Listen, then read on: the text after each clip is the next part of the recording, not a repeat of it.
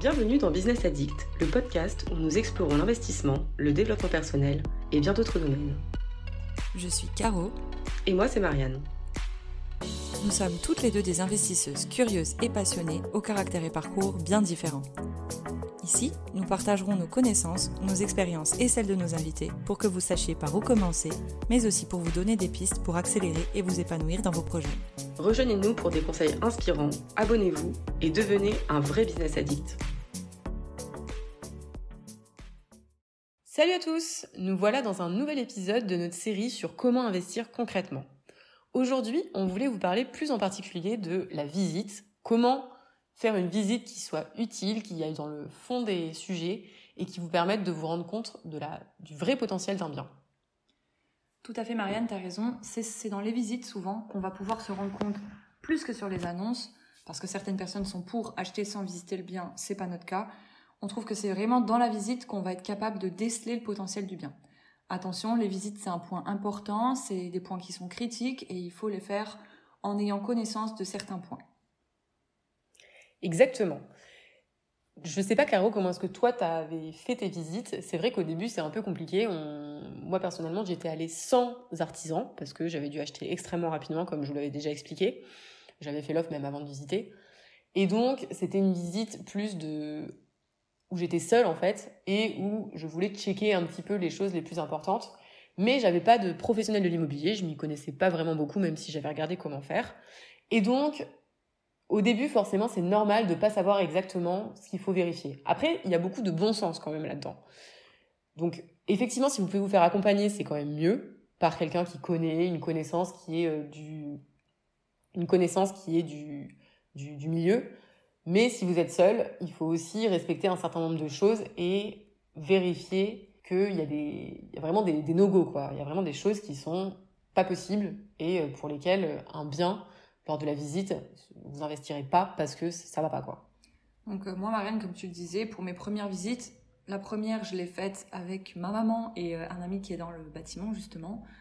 Euh, on s'est tous regardés parce que le bien il était déjà gigantesque, vraiment trop trop trop de travail pour moi pour un premier bien. il y avait tellement de travaux, euh, mon ami n'a pas compris à l'époque pourquoi j'étais intéressée par ce bien-là. Donc je lui ai expliqué ensuite par la suite que moi c'était la stratégie de travaux que j'avais choisie pour pouvoir défiscaliser et qu'acheter un bien qui était neuf dans lequel il y avait aucun travaux à refaire, ça ne m'intéressait pas. Euh, par la suite, donc l'immeuble que j'ai acheté, je l'ai visité avec ma maman avec un ami qui était, qui est toujours d'ailleurs dans l'immobilier. Et euh, par la suite, j'ai fait d'autres visites que celle-ci, j'ai réalisé carrément avec une personne qui est de tout corps d'État, qui a pu me faire une estimation des, devis complets pour les travaux qu'on qu'on avait décelés au moment de la visite par rapport à ce qu'on souhaitait faire avec. Donc au fur et à mesure des visites, on s'améliore, on regarde les différents points. Avant, on avait tendance à faire waouh sur un truc qu'on trouve chouette juste parce que, mais ça c'est l'affect, il faut pas laisser l'affect rentrer en compte. Et à la fin, on se détache, on se dit qu'au final, c'est des mètres carrés qu'on n'achète pas pour nous. Et ça, c'est super important à prendre en compte de ne pas laisser l'affect. Et une fois qu'on s'est détaché, on regarde les points les plus critiques. Et au fur et à mesure des visites, on est meilleur parce qu'on va à l'essentiel et on sait ce qu'il faut regarder. Exactement. C'est important, comme le disait Caro, de se faire accompagner de personnes. En fait, même si vous avez personne sous la main, moi c'était mon cas qui est de l'IMO, prenez quelqu'un lambda en fait il aura toujours, comme on l'expliquait dans, dans un précédent épisode, qu'on vous mettra en commentaire, il y aura toujours des informations qui seront bonnes à prendre de la part des personnes qui vous accompagnent. Donc vraiment, faites-vous accompagner, soyez curieux, euh, faites-vous confiance. Si vous voyez quelque chose qui ne vous plaît pas, que vous trouvez euh, sur lequel vous n'arrivez pas à vous projeter, enfin voilà, à un moment, il faut aussi que ce soit votre projet, que vous réussissiez à vous projeter, que vous réussissiez à vous imaginer que ça va être sympa. Si vous n'y arrivez pas, ça sert à rien. Après, bon, voilà, forcément, il faut faire des efforts et euh, savoir déceler les, les pépites. Souvent, euh, quand on arrive, bon, bah, c'est moche, c'est nul, on sait pas trop quoi en faire. Il faut réfléchir un peu, se creuser un peu la tête pour savoir ce qu'on peut en faire. Mais il y, a y a des choses quand même qui sont importantes. Si vous achetez euh, un bien qui est mal placé, qui a un environnement horrible, bah, ça, vous pourrez jamais le changer, en fait. Donc, il y a l'aperçu, si quand vous arrivez, vous vous sentez bien, vous dites, bon, faudrait que je fasse des travaux, tout ça, mais ça a l'air sympa, on pourra en faire quelque chose de sympa, c'est déjà une bonne chose. Tout à fait. Je suis d'accord avec toi, Marianne. Ensuite, on peut parler de, comme tu disais, l'environnement. Quand vous arrivez dans, sur le, lieu du bien que vous allez visiter, regardez 500 mètres avant, 500 mètres après, le kilomètre autour, qu'est-ce qui se trouve autour du bien?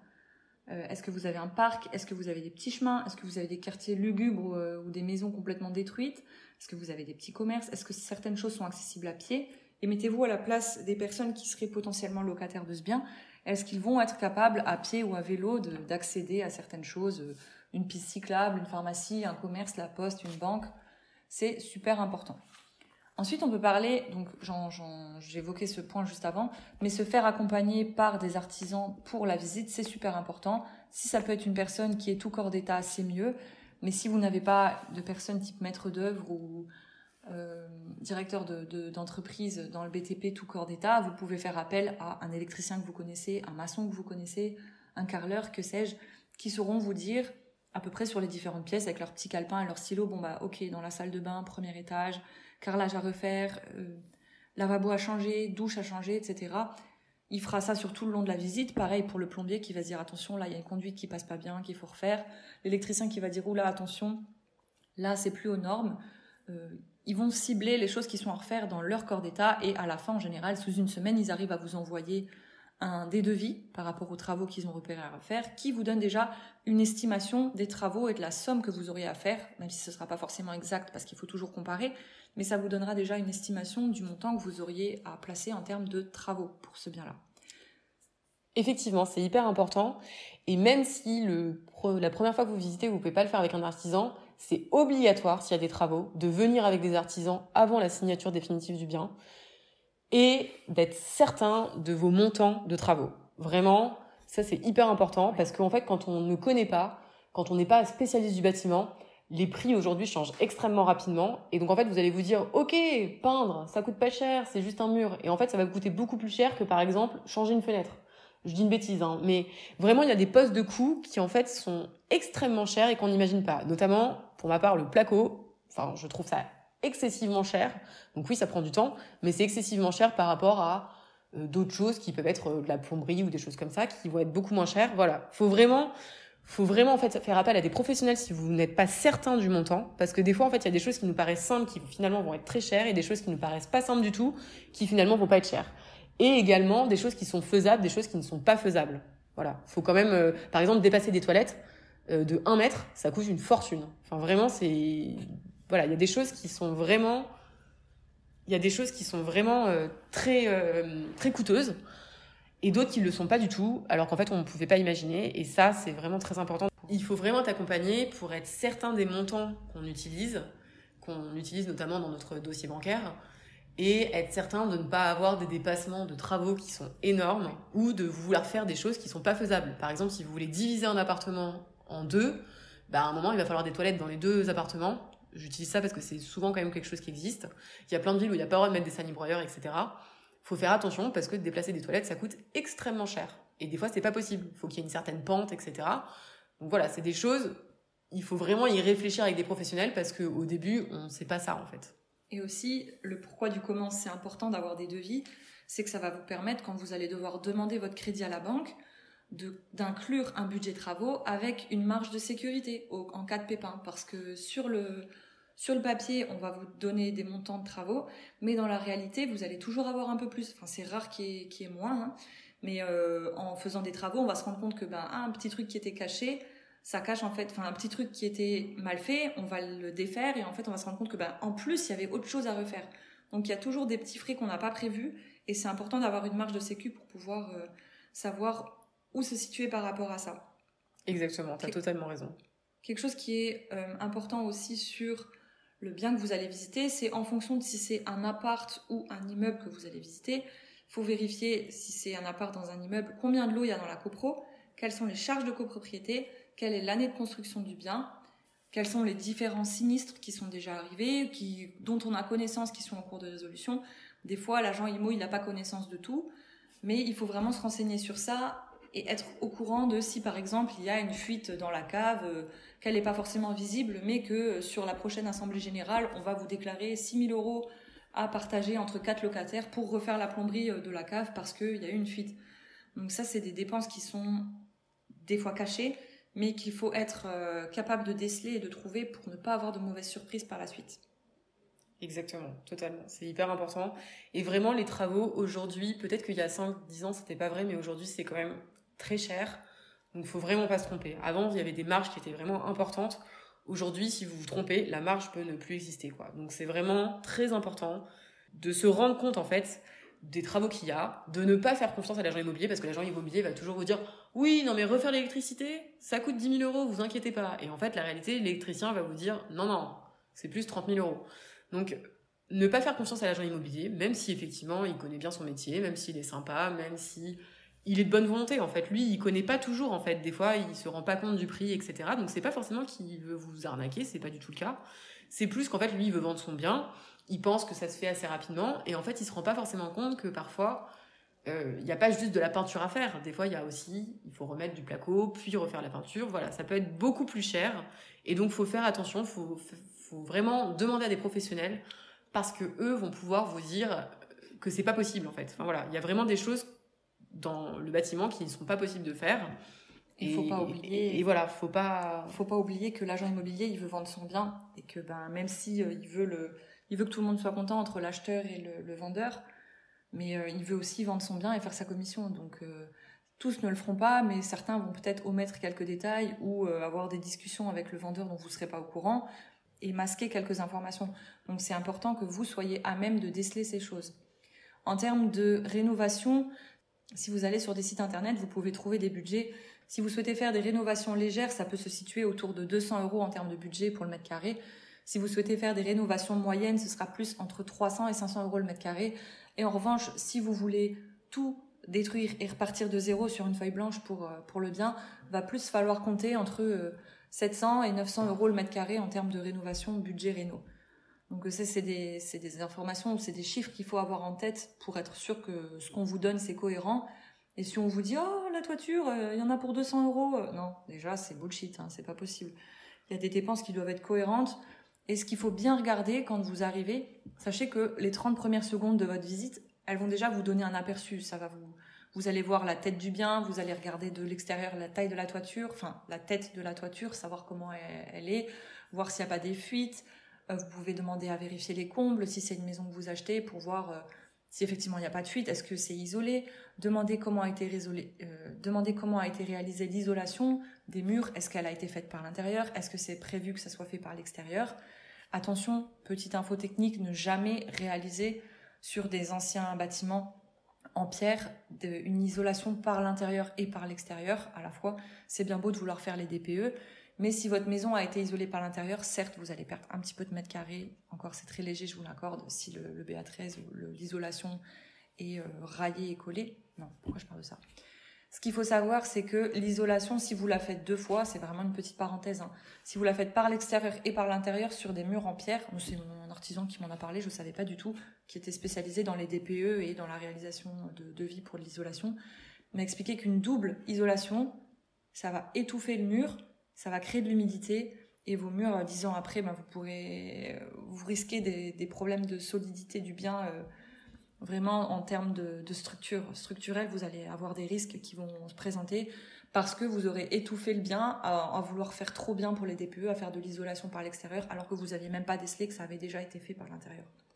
Donc là, j'ai abordé le point des DPE tout vite, mais c'est vrai qu'il faut en parler, d'autant plus maintenant avec les mesures qui sont sorties. Il faut être conscient de quel est l'état de votre bien en ce qui concerne les diagnostics de performance énergétique. Ça reprend, pour vous expliquer brièvement, combien de watts sont consommés au mètre carré pour la fonctionnalité du bien, pour le chauffage et euh, en toutes circonstances. Donc c'est important de récupérer ces diagnostics, DPE, diagnostic de performance énergétique, les consuels, ce sont des documents qui sont réalisés pour la conformité électrique de vos biens. Vos consuels, quand vous les avez, il faut bien vérifier la conformité, la date de validité sur le document.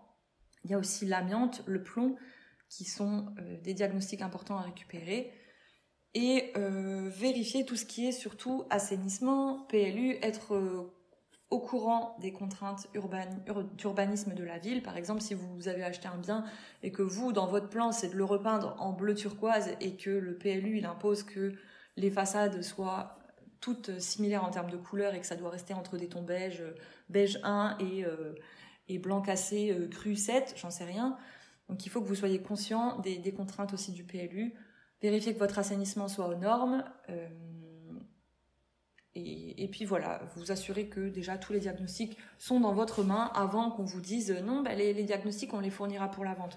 Ne vous enflammez pas, les diagnostics c'est super important, ça donne de grosses informations sur votre bien et sur euh, sa qualité. Ne négligez pas ces points-là. Effectivement, comme tu le dis, les DPE, c'est maintenant hyper important. D'ailleurs, on fera un autre épisode euh, sur ces sujets-là. Mais sachez que selon le DPE et selon l'état de votre bien, parfois c'est facile, entre guillemets, et c'est peu cher, enfin peu cher, tout, est relatif, ça revient pas trop cher d'améliorer votre DPE. Parfois, vous avez un DPE G qui est le pire. C'est hyper compliqué d'améliorer parce que vous avez euh, des beaux murs en pierre, euh, c'est classé, etc. Il y a déjà des bonnes, des bons radiateurs électriques c'est hyper compliqué d'améliorer le DPE. Donc ça, c'est vraiment des choses à prendre en compte lorsque vous achetez. Est-ce que le DPE est bon ou pas? Et s'il n'est pas bon, est-ce que c'est facile et pas trop coûteux d'améliorer le DPE ou pas? Également, je voulais revenir sur euh, le premier, la première impression qu'on se fait du bien. Euh, notamment, la dernière fois, j'ai visité un bien qui était incroyable, avec une super vue, etc. Avec euh, des peintures horribles et tout ça. Et l'agent immobilier me disait oh là là mais regardez pas les peintures, vous savez, enfin tout le monde n'aime pas, etc. Les peintures étaient roses avec des fleurs, c'était vraiment horrible. En fait, faut savoir que changer la peinture, c'est rien en fait. Alors que si vous avez tout un mur qui est plein d'humidité, c'est peut-être pas moche, ça se voit peut-être pas beaucoup, mais c'est beaucoup plus grave et beaucoup plus coûteux. Donc vraiment, ne vous faites pas à votre première impression et essayez de comprendre la valeur des choses. Une peinture moche, ça se repeint. Voilà, vraiment, gardez bien ça à l'esprit. C'est la déco, c'est ça coûte pas très cher quoi. Oui, c'est sûr que c'est pas des, gros travaux structurels euh, qui doivent être prévus. Une fois que qu'on a vu ça, euh, on, doit être au courant des travaux qui sont prévus. Par exemple, le propriétaire du bien peut savoir que la toiture, dans 5 ans, il est prévu qu'il y ait une réfection, qu'elle soit refaite parce que voilà, il faut la refaire pour qu'elle soit bien fonctionnelle. Donc ça va engendrer des montants. Si vous êtes en appart, ben, ça va engendrer des montants dans vos charges de copro. Donc euh, c'est des, frais qu'il faut revoir. Si vous souhaitez acheter un immeuble, sachez que vous serez en monopropriété. Donc il n'y aura pas de copropriétaire. Donc on réexplique une copropriété, c'est un bien qui est divisé en plusieurs lots qui chacun ont un propriétaire différent. C'est pour ça que ça s'appelle une copropriété. Si vous achetez un bien, une maison ou euh, un immeuble seul, vous pouvez être en monopropriété. Enfin, vous serez en monopropriété. Ce qui est important de vérifier aussi sur le bien, c'est qu'il n'y ait pas de servitude ou de dépendance, donc ce qui voudrait dire que des parties sur le lot cadastral du bien peuvent être utilisées par des voisins, par exemple sur le lot cadastral à côté. Si vous avez par exemple un chemin qui descend, ne considérez pas forcément que ce chemin est avec votre lot avant d'avoir vu le cadastre et de savoir ce qui est dit avec. Parce que sur l'acte de vente, vous allez devoir vérifier qu'il n'y a pas de servitudes qui sont, qui sont organisées. Est-ce que les servitudes, ça peut aussi être des vues. Par exemple, si vous avez des vues sur l'espace privé d'une cour d'un voisin, ça peut engendrer, euh, ça peut engendrer des petites complications. Moi, j'essaye toujours d'acheter, en tout cas pour le bien que acheté, je visais toujours un, bien sans servitude, euh, sans, euh, sans droit de passage et sans, sans surface parcelle qui doit être partagée. Donc avoir vraiment les accès, le bien, si possible, qui soit pas mitoyen parce que vous pouvez aussi avoir des, des, soucis qui incombent du voisin. Un voisin, il peut avoir une fuite qui est descendue dans le mur. Euh, ça peut vous, vous engendrer des problèmes aussi. Vérifiez les places de parking. Est-ce qu'il y a des garages? Est-ce qu'il y a un jardin? Quelle est la surface du jardin? Qu'est-ce que vous pouvez faire avec? Est-ce qu'il y a des parcelles de potager qui peuvent être des bons plans pour les locataires par la suite? Donc voilà, c'est plein de petits points qu'il faut regarder sur, sur la visite. J'ajouterais également si vous rencontrez des voisins, même si vous les rencontrez pas, essayez de les rencontrer et de leur poser des questions. Salut, euh, voilà, euh, peut-être que je viendrai ici habiter.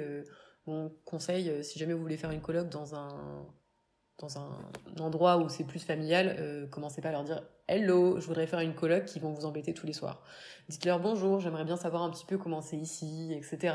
Pour essayer un peu de prendre la température. Si le voisin, vous voyez qu'il est pas sympa, qu'il est pas content, etc. Enfin voilà, ça donne déjà une idée en fait, posez-leur la question. Peut-être qu'ils vous diront oui, tout va bien, mais qu'en fait, ils vous agresseront en vous, en vous le disant. Donc euh, voilà, prenez bien un petit peu cette température-là. Également à faire auprès des locataires, s'il y a des locataires qui vont rester dans les, dans les logements. Parce que vous pouvez très bien acheter un, un logement déjà loué. Demandez aux locataires, ah, est-ce que vous entendez les voisins? Est-ce que ça se passe bien? Euh, Est-ce que c'est humide? Tout va bien? Est-ce que vous vous sentez bien ici? Voilà, c'est des choses qui sont importantes de discuter avec eux et de comprendre en fait s'ils sont contents d'être ici ou pas. Donc je me rends compte que par rapport à tout ce qu'on dit, j'ai vraiment acheté un bien euh, dans une situation pas facile. Quand je suis allée sonder les voisins pendant mes visites, donc celui de gauche me dit ah ben l'ancien propriétaire il est vraiment jamais là, il n'est pas de la région. Les propriétaires avant lui ils avaient, tellement bien entretenu le bien, lui il a tout laissé moisir, etc. Le propriétaire de l'autre côté qui dit ben oui en fait vous avez une fuite euh, dans les combles, vous pourrez aller voir. Et ça a coulé sur euh, la zinguerie était, des, était abîmée du côté euh, de notre façade et du coup nous on a eu une, fuite à l'intérieur chez nous. Et comme tu dis, je suis allée voir les locataires. Donc euh, la fuite qui était euh, arrivée dans les combles, elle avait traversé trois étages. Donc elle avait un trou dans le plafond d'un mètre sur un mètre, risque d'effondrement du plafond. Elle vivait dans ce ce lot-là. Donc le lot, il était sur une certaine surface, donc elle s'était arrangée pour payer une moitié du loyer, machin, avec le, le proprio, enfin bref, des trucs qui étaient faits la pauvre, elle vivait dans un bien, euh, la pièce, elle était séparée par un rideau, elle avait interdiction de rentrer dans la pièce parce que euh, risque d'effondrement, et elle vivait là-dedans, la pauvre, elle vivait là-dedans. Donc euh, les voisins, ils étaient super contents de voir que c'était une petite jeune qui, qui a décidé d'acheter le, bien, et bah, ils me voient régulièrement en travaux là-bas, en train de frotter la terrasse, d'enlever les mauvaises herbes, j'ai réparé la toiture, j'ai réparé les fuites, j'ai enlevé l'isolation, j'ai enlevé la vieille laine qui avait pris l'eau, j'ai réparé la fuite entre les étages, enfin les voisins sont contents parce qu'ils voient qu'il y a quelqu'un qui est présent, qui suit ce qui se passe. Et du coup, quand je suis pas sur place ou quand je passe pas pendant une semaine, les voisins, j'ai leurs coordonnées, ils m'informent si un petit truc se passe euh, pas correctement. Et euh, ils sont ils sont au courant. S'il y a un truc louche, ils disent bon bah, attention, on a vu ça, on a vu ça. Il y a des gens qui sont qui regardent ou euh, des choses bizarres qui se passent. Ça permet d'avoir des personnes sur place de confiance avec qui en plus vous vous entendez très bien parce que forcément les voisins ils n'ont pas envie de, voir que leur maison à côté elle est euh, super délabrée. Enfin, je me suis peut-être un petit peu étalée sur le sujet, mais c'est pour montrer que effectivement les relations voisinage sont super importantes, euh, qu'il faut vérifier s'il n'y a pas des, locataires qui sont déjà en place dans l'appartement ou dans le dans le bâtiment que vous souhaitez acheter. S'il y en a effectivement en place, sachez dans combien de temps ils doivent partir ou s'ils souhaitent rester, si vous souhaitez acheter le bien en gardant les locataires dedans c'est très très important pour la suite de votre projet à vous. Si vous devez faire des travaux et qu'il y a des locataires, c'est pas facile. Ça nécessite de l'organisation, ça, nécessite pas mal de, de process à mettre en place. Donc ayez connaissance de la situation aussi bien géographique, environnementale. Est-ce qu'il y a des commerces autour? Comment est le voisinage? Est-ce que le voisin c'est quelqu'un qui vous pouvez pas parler parce qu'il est super hostile? Là, vous savez que vous vous engagez déjà sur un terrain risqué. Est-ce que vos voisins sont des, petits cœurs euh, qui sont super cool et qui, euh, qui sont trop contents que quelqu'un vienne euh, rehausser un bien qui était dans un mauvais état? Est-ce que le bâtiment est en termes de DPE déplorable et que vous savez qu'il va falloir faire des travaux que vous pourrez défiscaliser? Est-ce que le bien que vous achetez ne comportera aucun travaux et à ce compte-là, ben, il sera peut-être, il va peut-être dégager du cash tout de suite, mais vous pourrez moins défiscaliser parce que vous aurez moins de travaux? Enfin voilà, c'est plein de choses à prendre en compte. Et euh, la première impression, elle est, elle est très très importante. Effectivement. Et je rajoute un dernier truc. Si vous achetez un appartement en copro, n'oubliez pas de demander les PV d'AG, les PV d'Assemblée Générale, qui vous permettront euh, effectivement de savoir ce qui a été voté, sachant que je ne sais pas si c'est la loi, mais de manière générale, les choses qui sont votées sont payées par le vendeur, les choses qui ne sont pas encore votées sont payées par l'acquéreur. Et donc en fait, vous verrez au-delà de voir ce qui a déjà été fait, ce qui est prévu, qui sera payé par le vendeur, effectivement, vous pouvez être content parce que ça peut être un nouvel ascenseur, ça peut être une réflexion de façade, etc. Mais des fois, vous allez aussi vous rendre compte qu'il y a eu des demandes, notamment qui peuvent être de refaire la façade. Tout le monde a voté contre, ou un certain nombre de personnes ont voté contre. Et donc, attention, c'est quelque chose qui n'a pas encore été voté, mais qui certainement va être voté rapidement parce que ça a été évoqué plusieurs fois en AG. Donc, vraiment, hyper important de prendre les PV d'AG. C'est très saoulant à lire, mais je vous invite à le lire. Faites des recherches, euh, faites des, des contrôles F pour euh, rechercher s'il y a euh, des futurs travaux, etc. Des fois, c'est écrit à la main, donc c'est plus compliqué. Mais vraiment, demandez ça. Et en fait, ça permettra également à l'agent immobilier de, de comprendre qu'en fait, vous regardez un petit peu tout et ça évitera qu'il vous qu'il omette de vous donner des choses, des informations que, dont vous auriez besoin pour la suite. Et ça permet aussi de savoir où va partir votre argent, votre argent si vous achetez ce bien. Exactement. Vous aurez des charges de copropriété si vous êtes en copro que vous devrez verser tous les mois ou annuellement. Et ces charges, elles servent à constituer euh, une petite banque, un budget, en tout cas rénovation pour le bien qui doit être toujours disponible. il y a différentes euh, charges qui peuvent être versées. Effectivement. Et donc, si je voulais faire un petit, euh, si je voulais vous donner un petit tips Je voulais vous donner juste un petit tips. Les choses qui coûtent cher, c'est le gros œuvre, donc tout ce qui est maçonnerie, etc. Tout ce qui est évacuation sanitaire, ça, ça coûte cher également. Une cuisine, une salle de bain, ça coûte cher à refaire. Pas forcément en main d'œuvre, mais en un bac de douche, ça coûte tout de suite 200 ou 300 euros. Faut faire attention aux fissures, c'est des choses qui peuvent coûter cher quand la structure du bâtiment est touchée. C'est vraiment des choses qui peuvent vous coûter une fortune. La toiture aussi, ça coûte très cher. Voilà, il y a des postes qui coûtent cher et l'électricité à refaire, si tout est à refaire, ça peut coûter cher. Si vous voulez pas faire des baguettes, mais vous voulez faire des saignées pour que ce soit beau, c'est des choses qui coûtent très cher. Donc, faut vraiment prendre tout ça en compte et être sûr qu'en fait, vous avez les bons postes, les, bons prix sur les bons postes de travaux. Voilà, une fois qu'on a parlé un petit peu de tous les points en termes de visite du bien, parler, même beaucoup parler, on peut parler aussi de l'attitude que vous devez avoir quand vous allez faire votre visite. Vous devez être en confiance, être curieux et être critique sans en faire trop. Valoriser sur les choses qui sont bien, montrer que vous, vous décelez des fois des points de dépense ça va préparer déjà le, vendeur à se dire que hmm, s'il y a des points décelés, il y a matière à négociation par la suite. Donc là, vous allez amener le, le, vendeur à se préparer psychologiquement à recevoir une offre plus basse que le prix qu'il aura fixé lui. Donc posez des questions, soyez curieux, ne soyez pas trop enthousiaste à dire ah, je le veux, je le veux, je le veux, je le veux, parce que ça va mettre le vendeur en position de force. Restez neutre, projetez-vous, soyez discret, curieux, posez des questions, ne soyez pas arrogant, euh, soyez critique, comme dit, vraiment sans en faire trop. C'est super important.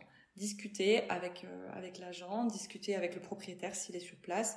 Essayez de vous faire votre idée, d'être souriant, parce que ça donne toujours plus envie que si on a quelqu'un qui tire la tronche en face. Et essayez de vous mettre à la place du vendeur, à qui est-ce qu'il souhaiterait vendre. Si vous si vous arrivez et que vous lui dites, ah voilà, moi je vais tout changer, je vais tout raser, que vous voyez que le mec il tient à sa maison, à son appart, il va peut-être être un peu plus blasé que si vous lui disiez que ben, vous êtes content, que vous allez bien prendre soin du bien, que vous souhaitez vous installer au long terme, ça fait plus arriver sur des, des coussinets de chat que arriver en mode bulldozer pour tout détruire. Ça peut faire un peu peur. Donc tout dépend après de, de comment vous sentez le propriétaire, est-ce qu'il est attaché ou pas à son bien, mais c'est important d'avoir connaissance de ça. Effectivement, c'est hyper important de comprendre dans quel état d'esprit est le propriétaire. Il y a des propriétaires qui vendent parce qu'ils n'ont pas le choix, ils divorcent, etc. Et donc en fait, il faut pas arriver en leur disant euh, je vais vous en, je vais vous mettre encore plus de problèmes par rapport à ce que vous avez déjà. Faut vraiment être oui bon bah vous inquiétez pas, effectivement moi ça m'intéresse, euh, vous pouvez certainement négocier, etc. Mais voilà, enfin faut vraiment comme disait Caro sonder un petit peu si le propriétaire est là pour comprendre dans quelle situation il est, se mettre à sa place et renvoyer en face ce dont il a besoin. Savoir pourquoi il vend aussi. Exactement, savoir pourquoi il vend. Ça, c'est vraiment une question à poser au, au, à l'agent immobilier. Des fois, il y a des gens qui veulent vendre depuis trois ans, qui n'arrivent pas à vendre. Bon, bah, là, vous savez, vous allez pouvoir négocier le prix. Voilà, il y a vraiment, c'est vraiment important de comprendre le contexte pour pouvoir négocier au mieux, pour pouvoir comprendre un petit peu comment ça s'est passé. Par exemple, si c'est un propriétaire qui adore son, son bien, forcément, souvent, il va quand même avoir essayé de, de faire bien les choses, de, d'entretenir bien. Donc voilà, c'est c'est quand même différent de si c'est un investisseur qui est jamais venu, euh, une agence qui l'a géré plus ou moins bien, on sait jamais. voilà, enfin c'est important de c'est important de se rendre compte un peu de la situation et d'arriver en fait en, en étant le plus objectif possible. Le plus objectif possible à la fois pour vous faire le meilleur achat possible avec le plus le plus juste et le meilleur pour euh, pour les finances et à la fois pour être le plus factuel possible avec le avec le, vendeur ou avec le l'agent immobilier, parce que si vous êtes factuel, on ne pourra jamais vous reprocher de l'avoir été. Quoi. Enfin, une fissure, c'est une fissure, et une fissure, c'est de l'argent, et de l'argent, c'est donc un prix de vente moins cher. C'est vrai ce que tu dis, dans le sens où si le propriétaire, c'est euh, quelqu'un qui est investisseur, qui a 15 euh, biens et qui s'en fiche de ses biens, euh, enfin, les travaux, en tout cas l'entretien du bien, seront sûrement moins bien gérés que si c'est une personne qui a deux biens et que c'est sa résidence secondaire et qu'il l'a très bien entretenu. Une question importante aussi à poser à l'agent IMO, c'est est-ce que d'autres personnes ont visité? Est-ce qu'il y a eu des offres? Est-ce qu'elles sont au prix? Est-ce qu'il a connaissance des offres? Ça va déjà vous orienter. Sachez aussi qu'il est probable que le propriétaire choisisse la meilleure offre pour lui le vendeur va choisir l'offre dans laquelle il est gagnant, c'est logique. Donc si vous savez qu'il y a déjà deux offres au prix, même si vous avez été plus sympa et que vous faites une offre 10 000 euros en dessous, il est quand même possible que le vendeur se tourne vers l'un des autres potentiels acquéreurs qui, lui, aura fait une offre au prix. Donc être sympa, c'est bien, mais ça fait pas tout non plus sur les papiers. Exactement. moi, je pense qu'on est pas mal en termes de, l'épisode. Qu'est-ce que t'en penses, Marianne? Oui, effectivement, je pense qu'on a balayé pas mal de choses. N'hésitez pas à nous poser des questions si jamais vous en avez ou à soulever des points qu'on n'aurait pas abordés. On vous répondra avec plaisir. Donc, la suite de ce qu'on va aborder, ce sera la négociation, l'offre d'achat. Et euh, on espère que ça vous aura aidé à apporter plein de choses. On vous souhaite une belle matinée, belle après-midi, bonne soirée, bonne journée. À très vite. À bientôt. Et voilà, c'est déjà fini pour aujourd'hui. Nous espérons que vous avez apprécié notre discussion et que vous avez appris de nouvelles choses intéressantes qui pourront vous servir. Si vous avez aimé cet épisode et que vous souhaitez nous soutenir dans le développement de notre podcast, n'hésitez pas à aller le noter 5 étoiles sur Apple Podcast. Pensez à laisser un commentaire et votre avis pour que nous puissions échanger. On se fait toujours un plaisir de vous répondre. À très vite dans un nouvel épisode qui vous rendra business addict. Ciao ciao